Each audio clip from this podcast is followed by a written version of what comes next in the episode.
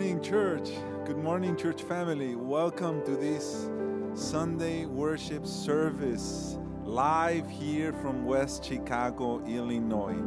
Uh, you know, this auditorium feels so strange without you here, but we are thankful that we can have this time and through this medium be connected and worship the Lord together. I want to give a special welcome if you are part of our Streamwood campus, Tri Village.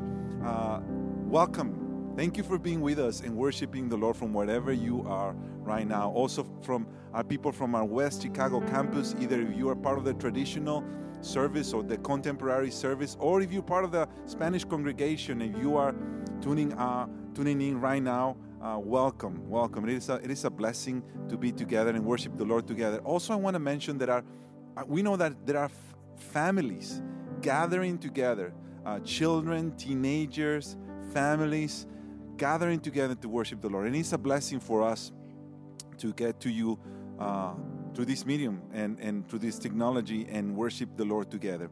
I wanna I wanna uh, mention Psalm 22 verse 1 as our call to worship. Psalm 22 1 says, "I was glad when they said to me, let's go up to the house of the Lord." Now we know that we in these times we cannot come and physically be together in one place worshiping the Lord, but Psalms 122 1 when the when the people of god are saying this they're going up to the city of god to the city of peace and they're longing for that peace where god inhabits with all his people. That's the the bible calls that shalom. And shalom is the perfect peace the the fullness of life the people of god were traveling to the city looking for that shalom but for us today Shalom is with us in the person of Jesus. So, wherever you are, Jesus is there. Let's worship Him this morning.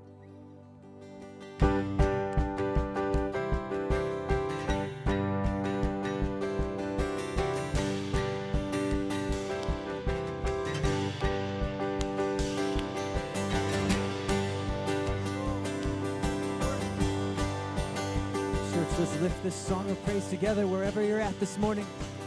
One voice. Let's sing.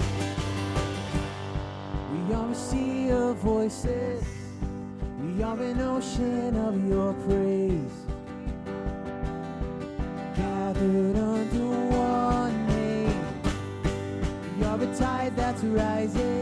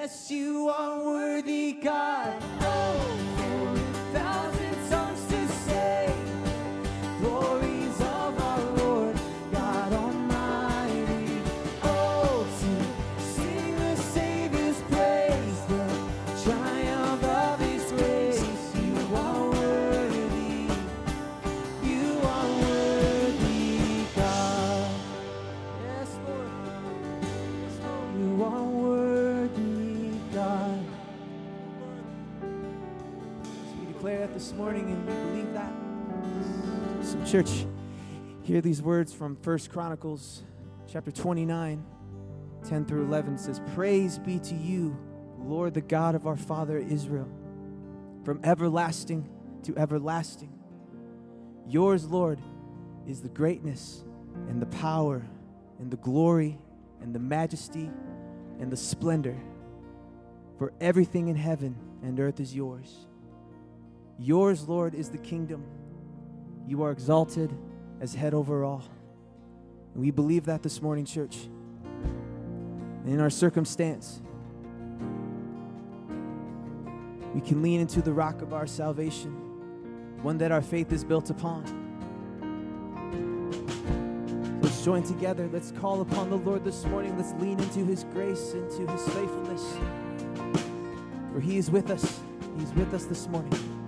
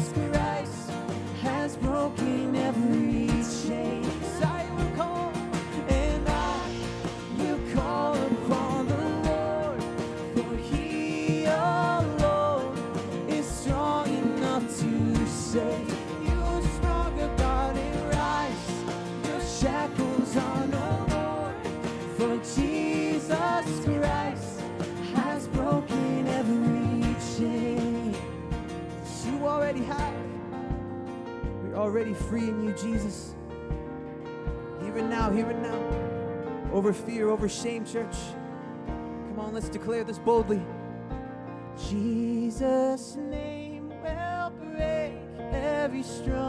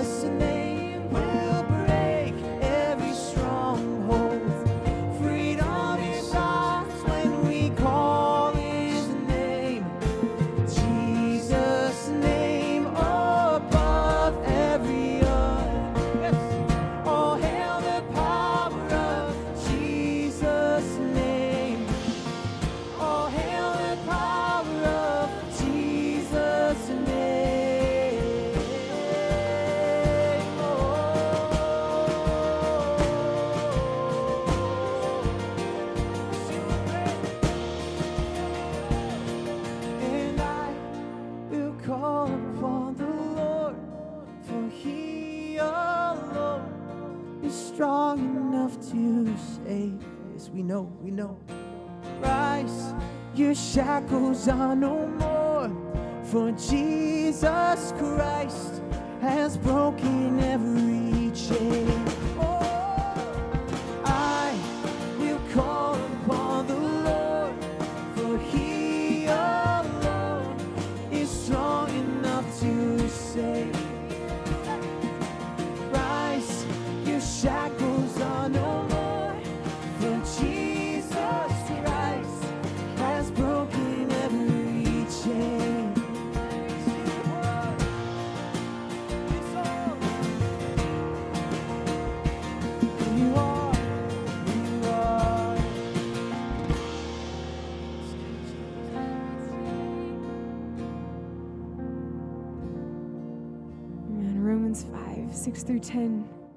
says, You see, at just the right time, when we were still powerless, Christ died for the ungodly. Very rarely will anyone die for a righteous person, though for a good person, someone might possibly dare to die. But God demonstrates his own love for us in this. While we were still sinners, Christ died for us. Since we have now been justified through his blood, how much more shall we be saved from God's wrath through him? For if while we were God's enemies, we were reconciled to him through the death of his son, how much more, having been reconciled, shall we be saved through his life? Amen. Do you believe that? His power is enough. His love is enough. It covers us today.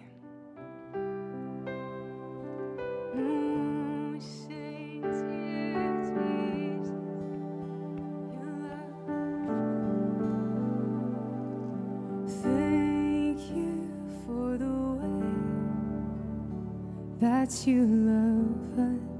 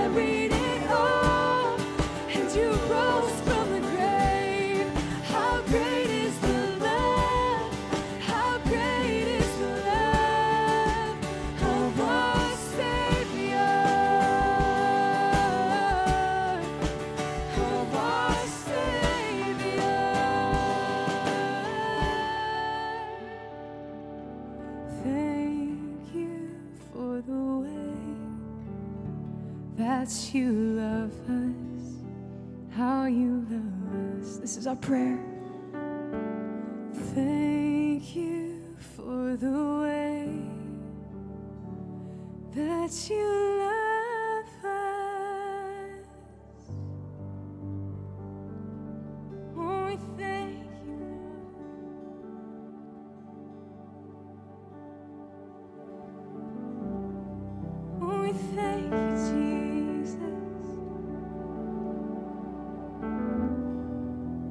And let this be our response to our God of love. Jesus, we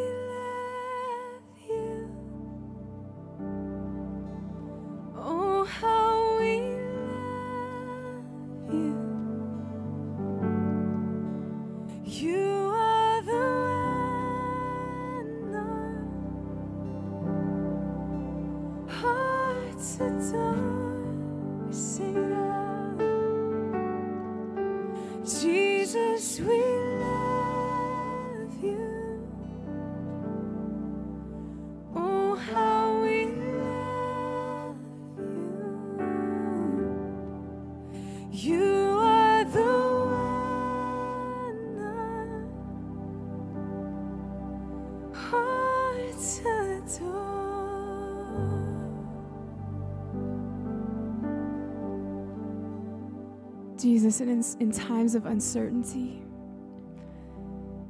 in times of fear, in times of trial, in times like these, God, we can be certain that we are covered by your love,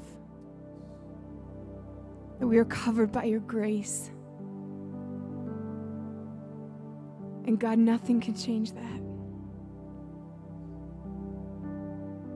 Nothing can change your love for us, Lord, but we can stand confident in that love every day. Jesus, we love you because you first loved us. May the power of that truth get us through this, Lord. May the power of your love get us through today. And God, may we look to you. And may we have faith in you. We love you, Lord. And we thank you for your love. It's in your holy and precious and sweet name, Jesus, that we pray. Amen.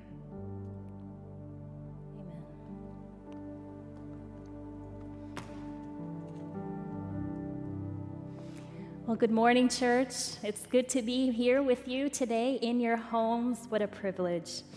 My name is Carol. I serve with our Tri Village campus up in Streamwood, and it is just so great to be with you today. I wanted to take a second to welcome the students and kids who have been joining us for our worship service these past few weeks. We have loved seeing the videos and photos of you dancing and worshiping with us. What an awesome treat. And parents, if you're watching, we want you to know that our kids' life and our student life teams are here for you. We want to help equip you to disciple your children.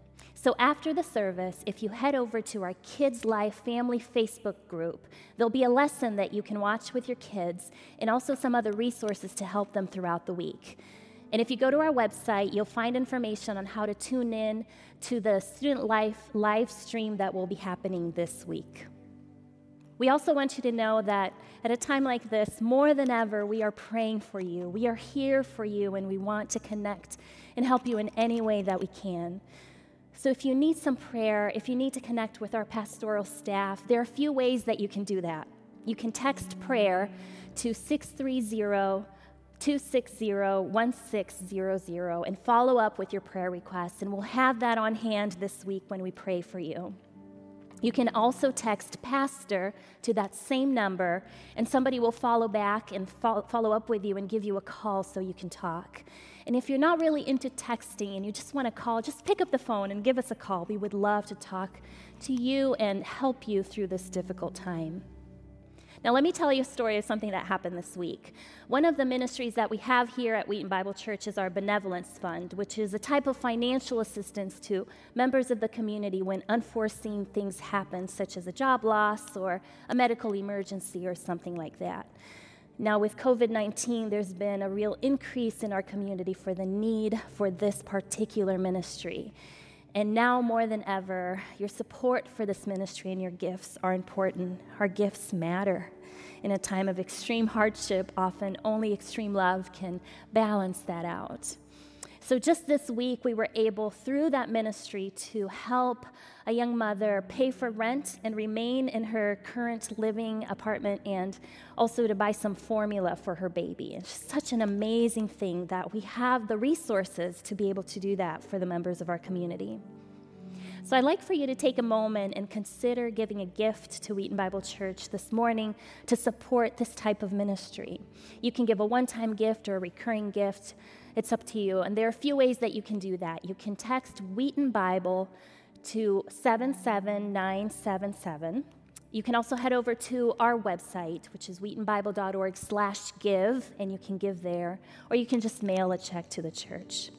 Thank you so much for considering, and thank you also for those of you who already support the church. We are so grateful that you can empower us to be the hands and feet of our Lord in this community. Now, I'd like to invite Pastor Rob Bugh to pray for us this morning as we continue to worship.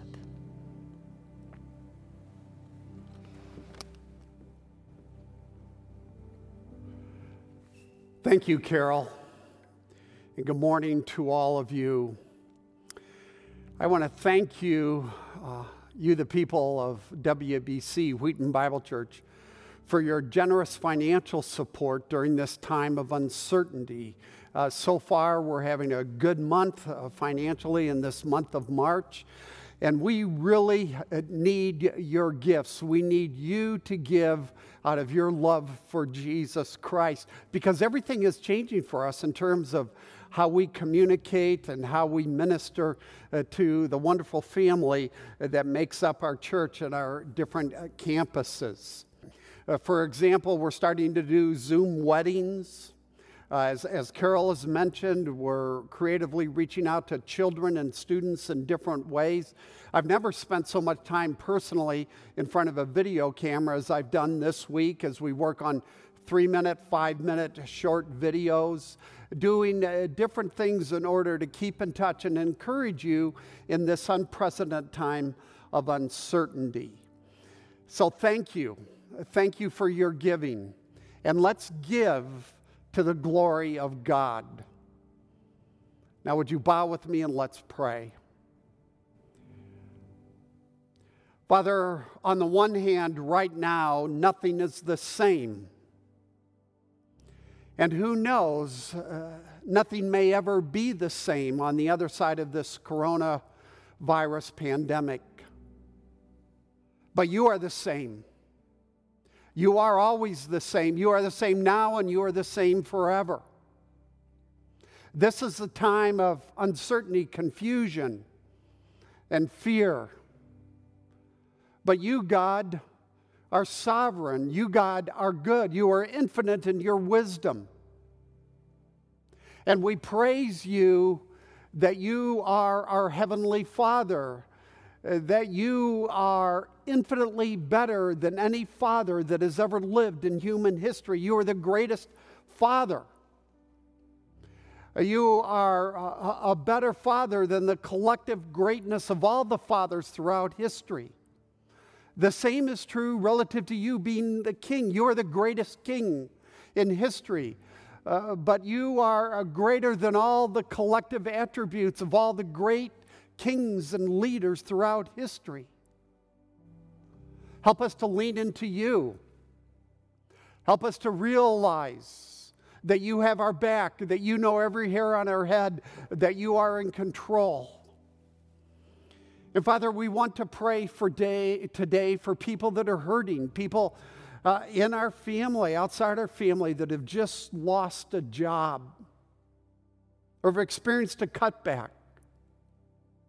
We pay, pray for people that are struggling health wise for this flight attendant in our church that has tested positive. We pray for other people that are uh, facing all sorts of different health issues, different crises right now, families that are in distress, as Carol alluded to, financial distress. We pray, God, that, that you would give our government leaders wisdom. We pray for President Trump. We pray for Governor Pritzker. We pray for other national and state and local leaders. Would you guide them? We pray, God, that we would be able to safely return to life as normal sooner rather than later. Over the weekend, I talked to a business owner and said, I've probably got about three le- weeks left before uh, things are going to fall apart for me. We pray for people like that. And we pray, God, uh, that this virus would peak and it would peak quickly.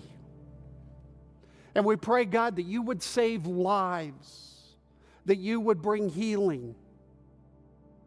We pray for what's going on in New York City, and we pray that uh, clear heads would prevail and you would stem uh, this epidemic as it is increasing there. We pray for the different medical workers, the different hospitals here in Chicago, and pray that you would keep these dear medical workers that are on the front lines safe, that you would protect them, that you would use the different medicines that are now being experimented with, these different medical cocktails, and that they would work and they would bring healing. Father, we ask that you would comfort our hearts, that you would clear our minds, that we would lean into you because you are the one that is the same. You are the same in your goodness and your faithfulness and your love. And somehow, in some way, you are using all of this for good. Show us how God, as the church of Jesus Christ, as believers in Christ, to be light in our neighborhoods, to be light with our friends, our co-workers. Show us what that looks like, that we might honor you. And I pray in the great name of Jesus Christ. Amen. And let me welcome you those of you that are part of our Streamwood campus, our North Avenue campus, those of you who are part of our traditional services our contemporary services, those of you that are maybe visiting with us online today or, or checking in from different parts of the world, we are so glad you could be a part of WBC Online. I especially want to welcome you kids and you students. When we started these online uh, services two weeks ago, it didn't really register with me how many young families, how many children would be watching. So, going forward, I hope to do a better job of speaking to all ages. Now, you need to pray for me about that because nobody has ever asked me to be a kindergarten teacher. So, let's see what God can do. Now, today we conclude our series in this amazing New Testament book of Ephesians. Ephesians is a treasure chest because it directs us to all the blessings the salvation, the redemption, the adoption, the significance, the security, the presence of the Holy Spirit in our lives. The moment we believe in Jesus Christ, uh, all of this comes to us the moment we receive Jesus as our Lord and, and Savior. Now, it doesn't matter how bad you've been, it doesn't matter how you've lived your life. God freely offers you every spiritual blessing in the heavenly places the moment you believe, the moment you turn to Christ. And so today we come to Ephesians chapter 5 and a passage that's really about how to live the Christian life. But what I want to do, because of this unprecedented time we are in, is look at this a little differently. And I want to give you three keys that emerge from this passage that will help you overcome in times of crises like this time. Now, these are three keys that have meant the world to me. Three keys over the years that have made a huge difference in the different crises that I have faced personally. So let's start with the first, and it's this cling to God's love. In a time like this, I want to invite you to cling to God's love as a child who's had a nightmare clings to his dad as she clings to her mother. Now, this is exactly what Paul suggests for us in the first two verses of Ephesians chapter 5. And let's look at verse 1. Paul says this. Let me back up. Follow God's example, therefore, as dearly loved children.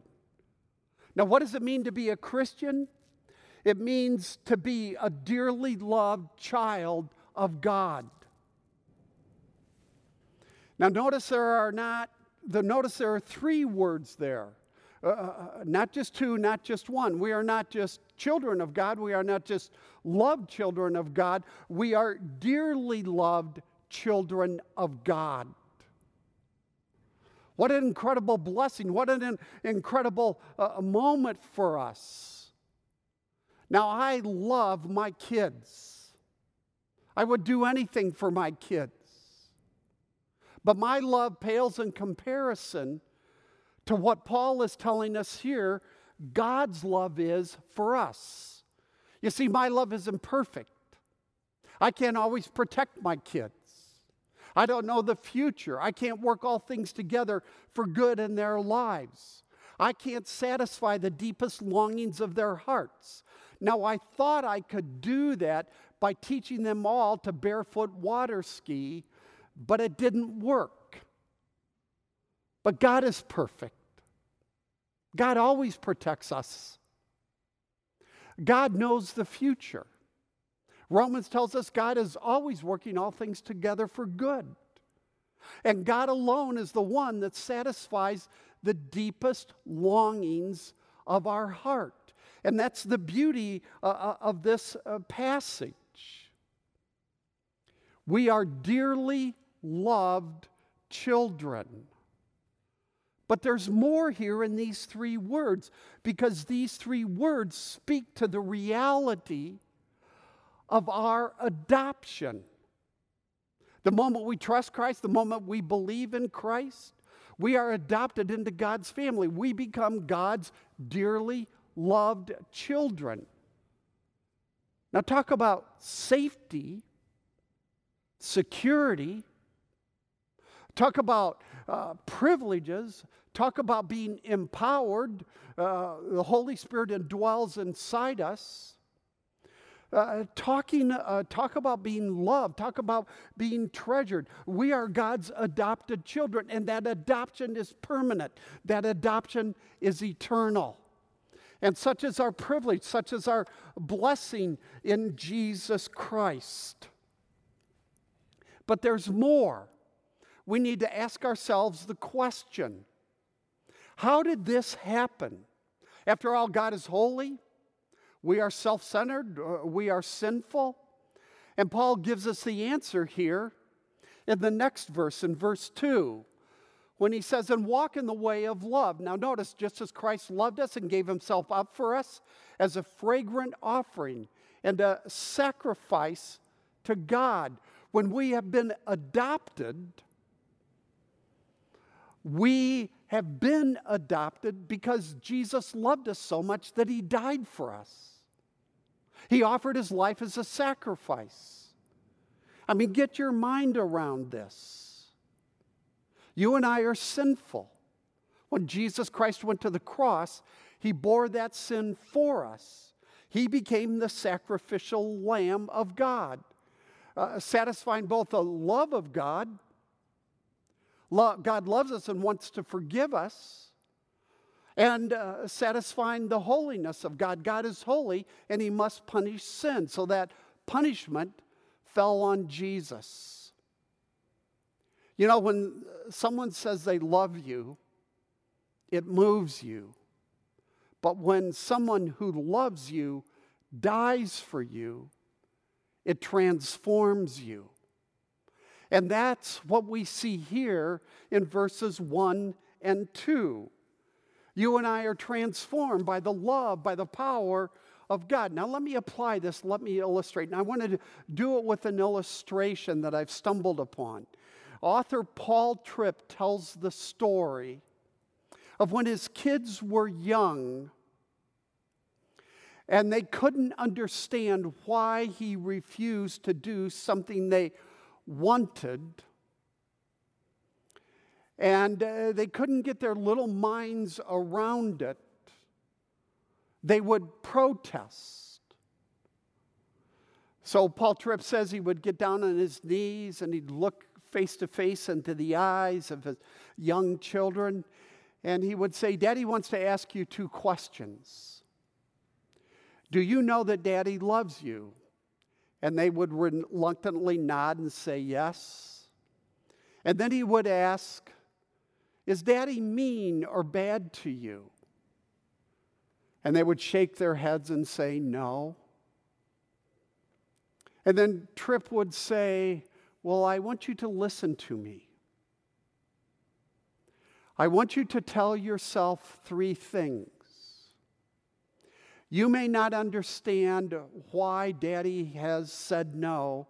You may not understand why daddy is doing what he's doing but you know that daddy loves you. So therefore, you can trust daddy. Do you see? We may not understand what God is doing right now in, in the midst of this uncertainty, in the midst of this uh, danger, this health crisis.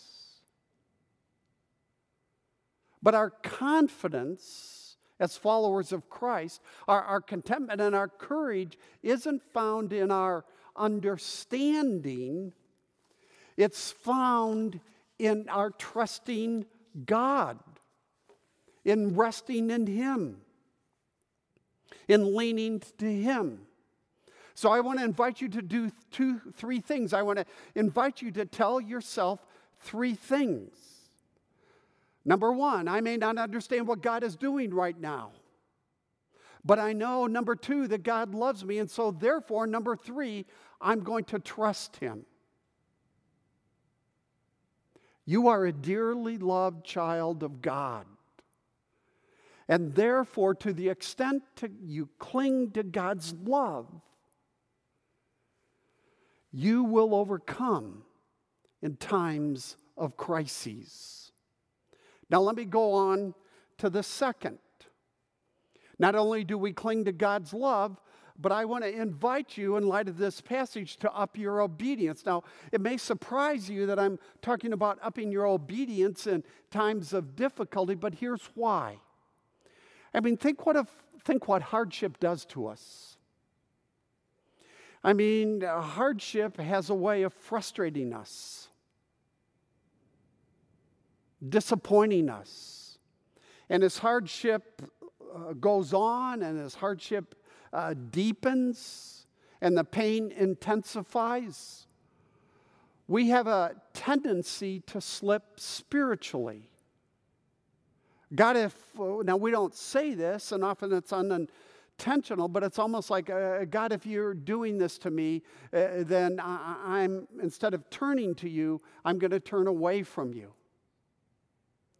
And we end up in disobedience.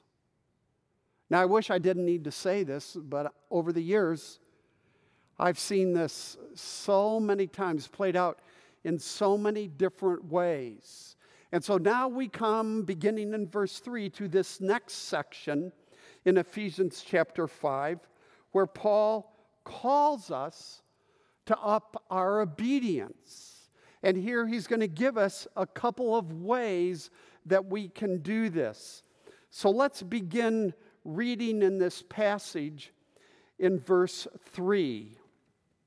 For among you there must not even be a hint of sexual immorality or of any kind of impurity or of greed, because these are improper for God's holy people. Nor should there be any obscenity, foolish talk, or coarse joking, which are out of place, but rather thanksgiving. For you can be sure of this no immoral, impure, or greedy person. Such a person is an idolater has any inheritance in the kingdom of Christ and of God. Now, don't misunderstand, all of us sin. Paul is talking about non Christians here. He's talking about people who don't care, people who live in this lifestyle, people who don't mourn their sin, confess their sin, uh, people that continue in their sin rather than turning away uh, from their sin. Let's continue in, in verse 6. Let no one deceive you with empty words, for because of such things, God's wrath comes on those who are disobedient. Therefore, do not be partners with them. For you were once darkness, but now you are light in the Lord. Live as children of light. For the fruit of the light consists in all goodness, righteousness, and truth. And find out what pleases the Lord have nothing to do with the fruitless deeds of darkness, but rather expose them. It's shameful even to mention what the disobedient do in secret. But everything is exposed by the light, but when everything is exposed by the light, it becomes visible. And everything that is illuminated becomes a light. I think that's a reference to people coming to Christ. Now, verse 14, and here we'll stop. This is why it is said, Wake up, sleeper, rise from the dead, and Christ will shine on you. What a passage. Now, let me give you a couple things that emerge, emerge rather from this longer section. And here's the first Paul is telling us to be clear about sin. And when I say you are clear about sin, I'm not talking about you being clear about other people's sin, but your sin, if you will, your uh, weak spots. Now look at verse 11. Paul says, has nothing to do with fruitless deeds of darkness. So, what is sin? What is sin in our life? Well, sin, and here's a definition, is sin is deeds of darkness. And Paul gave us some examples earlier in verses 3, 4, and 5 when he talked about sexual immorality, impurity, and greed. And then in verse 4, he talked about obscene speech, vulgarity, uh, rudeness uh, with our tongue, and, and on and on. But I want you to understand deeds of darkness here aren't just external acts, not just our behaviors, they're also internal. They're issues of our heart. Now, how do we know that? Well, because look at verse 5. For of this you can be sure no immoral, impure, greedy person, such a person is an idolater. Here, Paul introduces the subject of idolatry. Idolatry is a fundamentally internal thing. And idolatry is such a big deal in the Bible that it goes all the way back to the beginning of the Bible. And in Exodus chapter 20, it is addressed and prohibited in the first of the Ten Commandments when God says, You, have, you shall have no other gods before me. What God is saying is if anything is more important to you than me, if anything uh, shapes your significance or shapes your life more than me, if you love anything more than you love me, even good things like friends or children or uh, providing for your family or y- your job. Those are deeds of darkness born in your idolatry. And the problem is they will poison you. Now, now what does that mean? That means because they become idols and because they become more important to you than God, uh, that you will place a weight on them, a value on them, a, a priority on them that they simply can't carry. They're idols.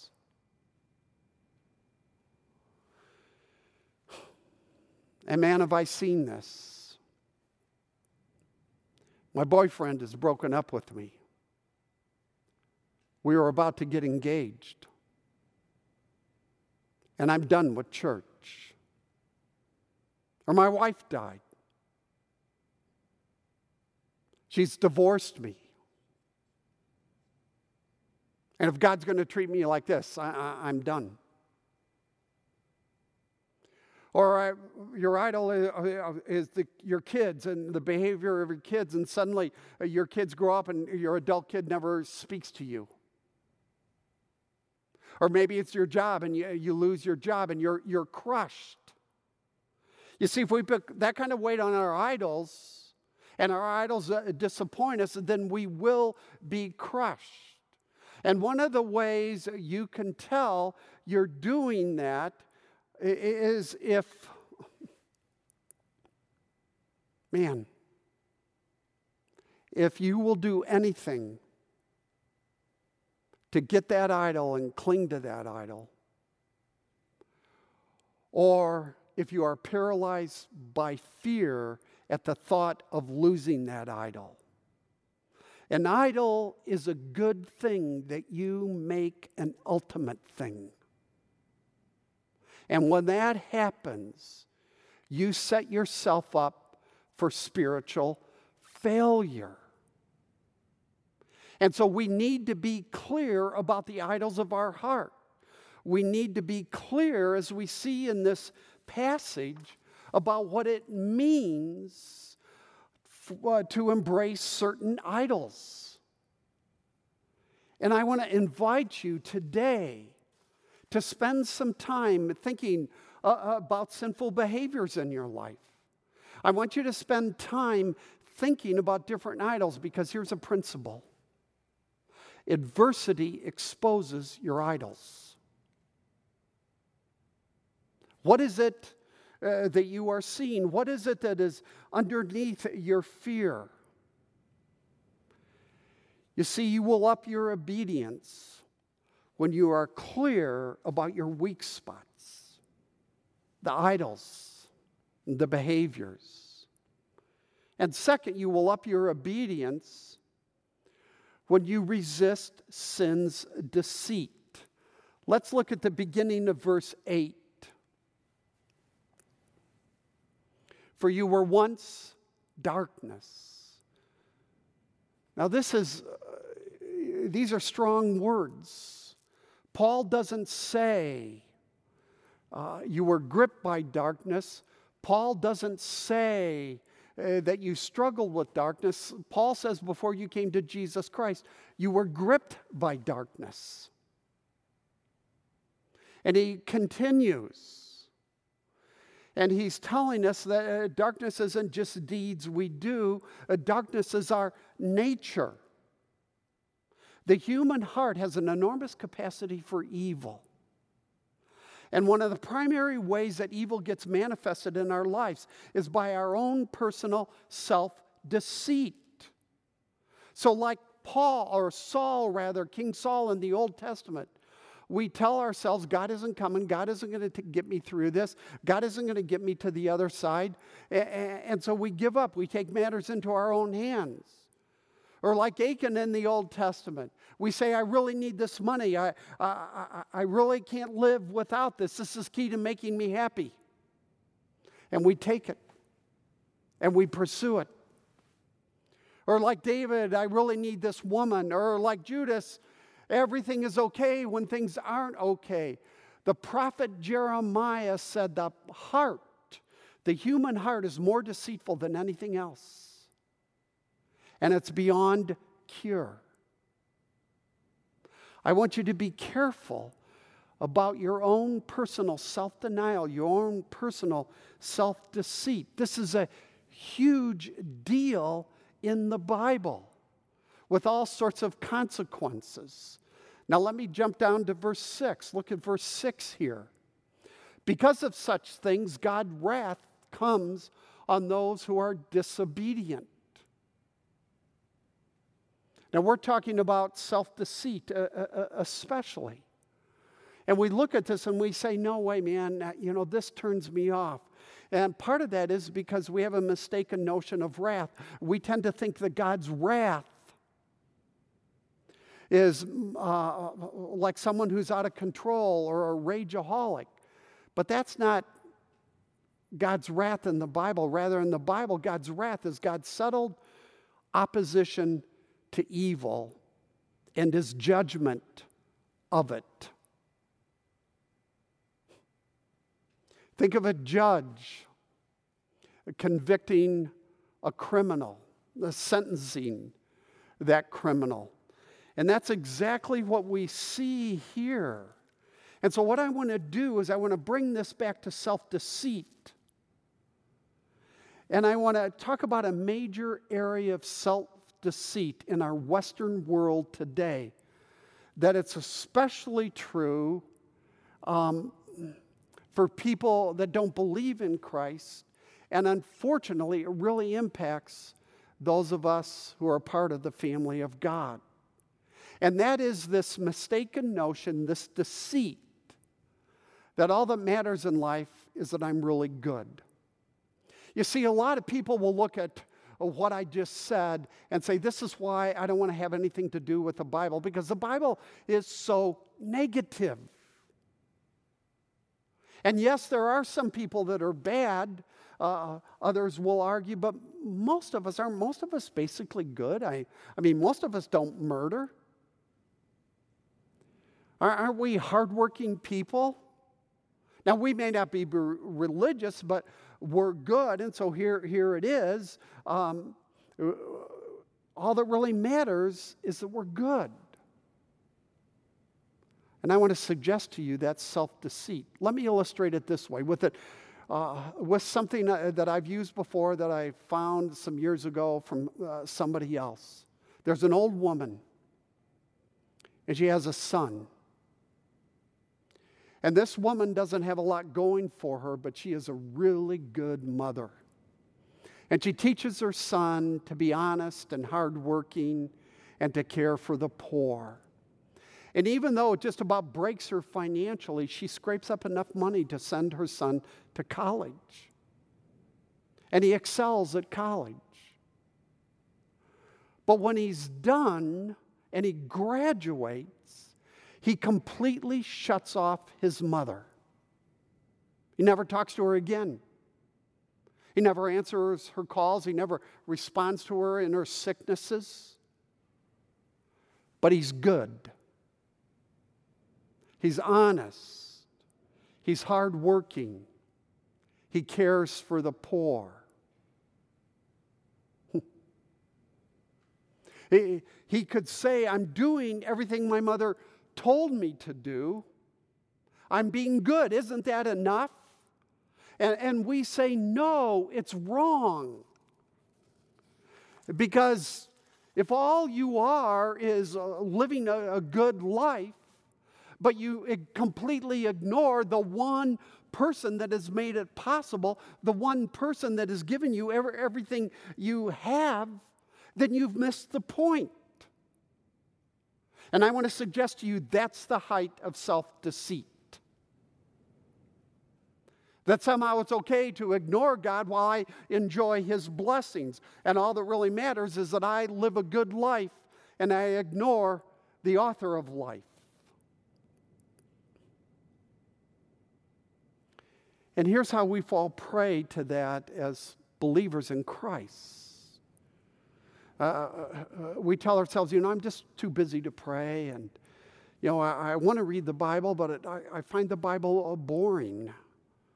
I don't have time to memorize. Um, you know, I, I, really don't worship, and I'm pretty casual about my involvement in in the church. And you know how we justify that? We justify that by saying, but you know, I'm basically good. It doesn't matter if we ignore God. What matters is if we live a good life. It's self deceit. You up your obedience when you resist your tendency to be deceived. Now, third, let me go on. Look here. Not only are you clear about sin, you resist sin's deceit, but according to our passage, you embrace uh, your identity. This is the second half of verse 8. For you were once darkness, but now you are light. I mean, think about this. You are so transformed by Jesus Christ. You are so radically changed that you don't just evidence aspects of light. Paul says you are now light, light itself. This is exactly what Jesus was getting at in the Sermon on the Mount when Jesus said, You are the light of the world. Now we ask ourselves the question well, what does this light look like? What does it mean? Well, Paul gives us a partial answer as he continues here in verses 9 and 10. He says, For the fruit of the light consists in all, now notice, goodness, righteousness, and truth. And giving yourself to pleasing the Lord. So, what does this light mean? It means that I am characterized by goodness, righteousness, and truth. And that's what we see here in our passage. In other words, now bear with me, you kids will get this, and you may have to help your parents with this. If I understand the second half of verse 8 correctly, what this means is if you are a believer in Christ, then you are Cinderella. You were once poor. You were once without hope. You were once pressed before you came to Christ. Uh, but the prince, the king, actually, I can't remember whether uh, Cinderella's husband be is a prince or a king, but the, let's say he's a king. But the king loves you and he marries you. And you know what happens the moment the, mayor, uh, the king marries Cinderella? His wealth becomes hers. His identity, his splendor, his glory, his privilege, his blessings uh, become yours. And what Paul is saying when he tells us, you are the light, you are flawed but radiant, and you are Cinderella. And to the extent you understand the power of your new identity, I am the light of the world. I reflect Jesus' light. You will you really will up your obedience. So let's go on now. What we've said so far is we cling to God's love, we up our obedience. And now, finally, I want to conclude by talking about you in a time of crisis pursuing God's will. So let's look at verses 15 through 17. Paul says, Be very careful then how you live, not as unwise, but as wise, making the most of every opportunity because the days are evil. Therefore, do not be foolish, but understand what the Lord's will is. Now, I want to focus in on the Lord's will and ask the question well, uh, what does understanding the Lord's will mean? How, how, how do we get at that so we can pursue the Lord's will and live a life that's characterized uh, by wisdom? And so I want to suggest a couple of things here as we conclude. First of all, this means that in every area you work so that in every area of your life, your life is informed by the Bible. So, for example, in chapter 4, when Paul says, Be angry, but do not sin, when he says, Get rid of all bitterness, when he says, Be kind and compassionate to one another, forgiving one another, just as Christ has forgiven you. And in chapter 5, when he will say um, in, in, the very next verse, verse 18, do not get drunk with wine, but be filled with the Holy Spirit. When James says, count it all joy when you encounter various crises, because the testing of your faith produces endurance. You take those seriously, you do it. You obey that God's word. Now, you don't do it perfectly, you do it progressively because the Bible is to your life what headlights are to a car. And it enables you, it's the only way you and I can get through the darkness. Now, let me illustrate with this with Psalm 1. Psalm 1 has been called a gateway psalm. It's a gateway to the other 149 psalms. Uh, that's because it holds the key to understanding all the other psalms. Now, what is the key? Well, we find it right at the beginning of Psalm 1. Blessed is the one whose delight is in the law of the Lord, and who meditates on his law day and night the key to understanding the Psalms, the key to understanding God's will. The key to pursuing God's will is you and I so regularly meditating on God's word that it becomes our delight. And so we give ourselves to be students of God's word. We love to talk about God's Word. We love to discuss God's Word in our small groups, in our life groups. And we don't just chit and chat, man. We talk about God's Word. We pray over God's Word. Uh, we seek to encourage one another uh, with God's Word uh, because we're people who don't merely meditate on God's Word, we're people who delight in God's Word. Now, let me go on. Second, to pursue God's will, you seek God about the things that the Bible doesn't address.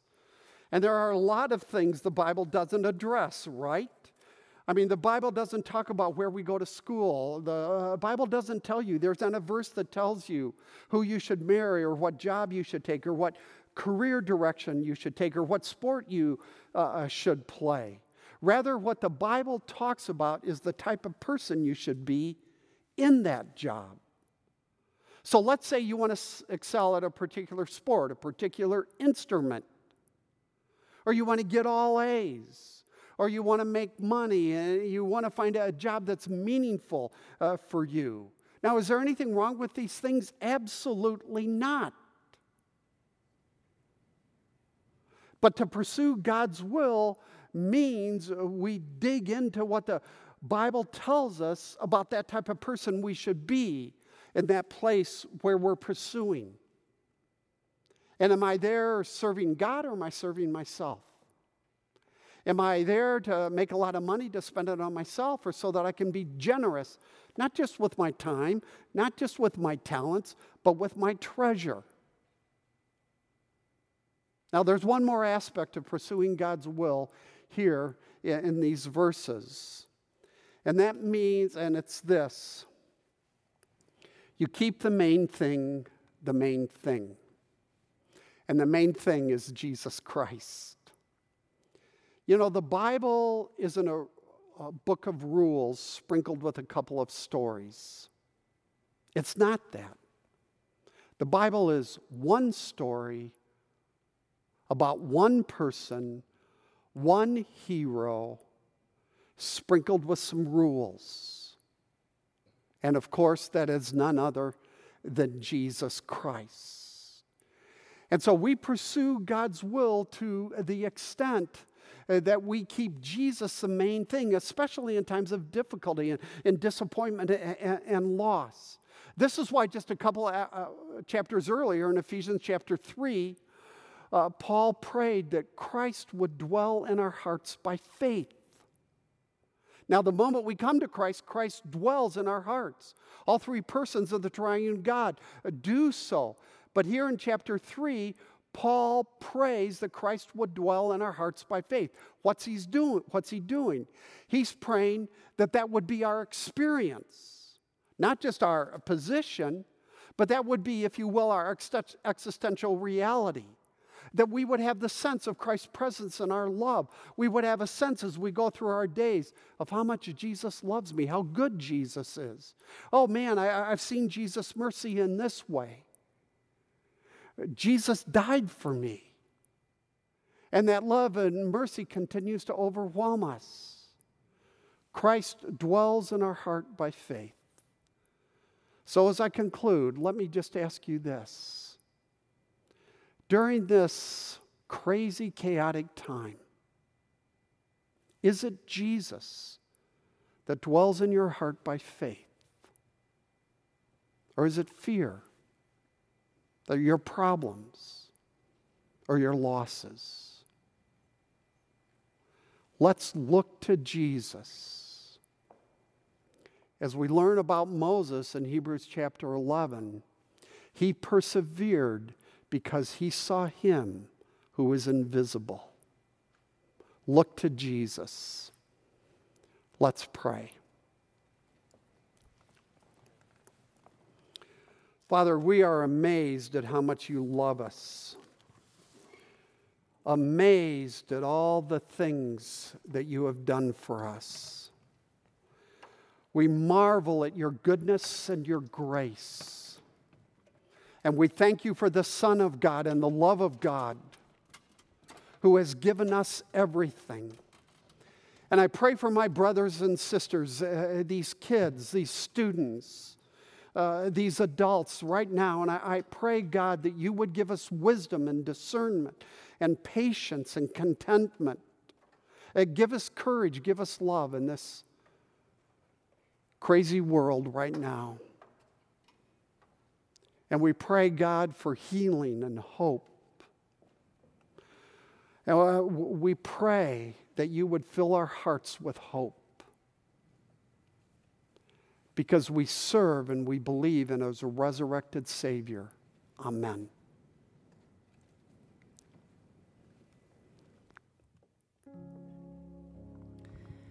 Amen, church, as we respond to the words that we just heard, would you sing this with us?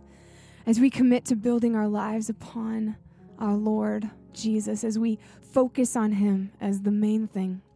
This is our song.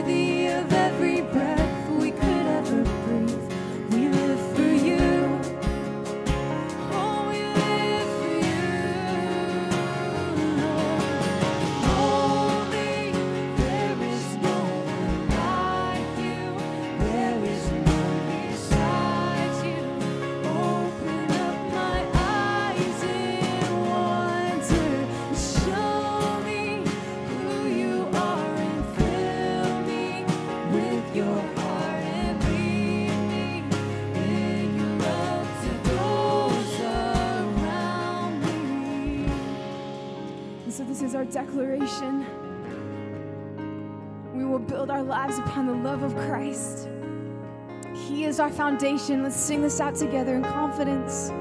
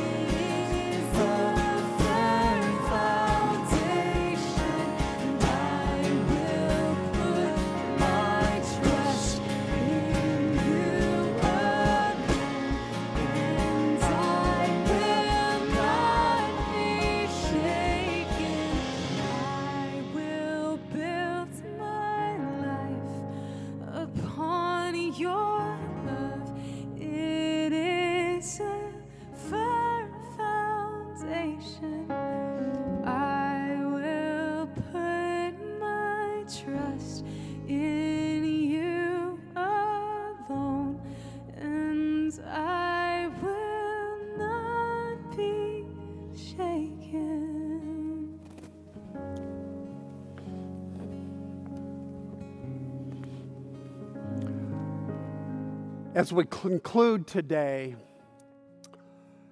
I want to pray over you Romans 15 13, where Paul says, Now may the God of hope fill you with all joy and peace as you trust him, so that you will overflow with hope by the power of the Holy Spirit. I've been pressing that truth into my life lately. I've been thinking about this verse a lot. And what has struck me about it is that God doesn't want us just to have hope, which is wonderful, but God, in a time like this, wants you to overflow with hope, that you may overflow with hope by the power of the Holy Spirit. And so, Father, would you do this in our lives? That because we are so um, alive in the wonder of what Christ has done for us, that we are people that overflow with hope in times of uncertainty and difficulty. I pray, God, that you would do this by your Spirit. I pray that we would be people that don't merely hope, but overflow with a hope of our security in Jesus. And may God bless you. Amen.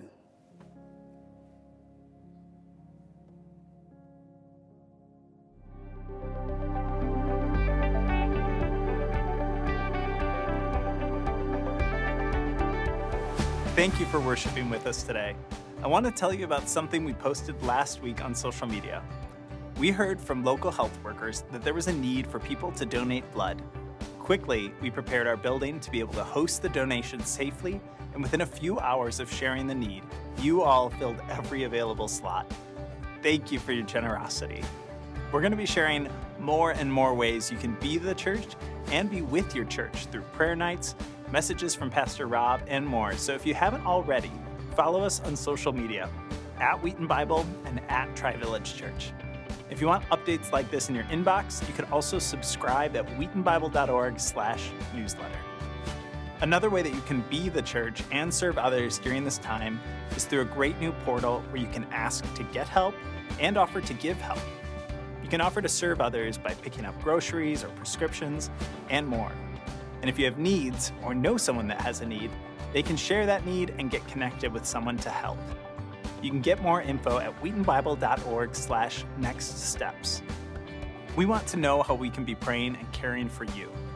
You can text prayer or pastor, and our pastoral team will be praying for you and responding throughout the week. You can also call, and we'd love to hear your voice. You are loved. That's all for today. Thanks for spending part of your weekend with us. We hope you have an amazing week.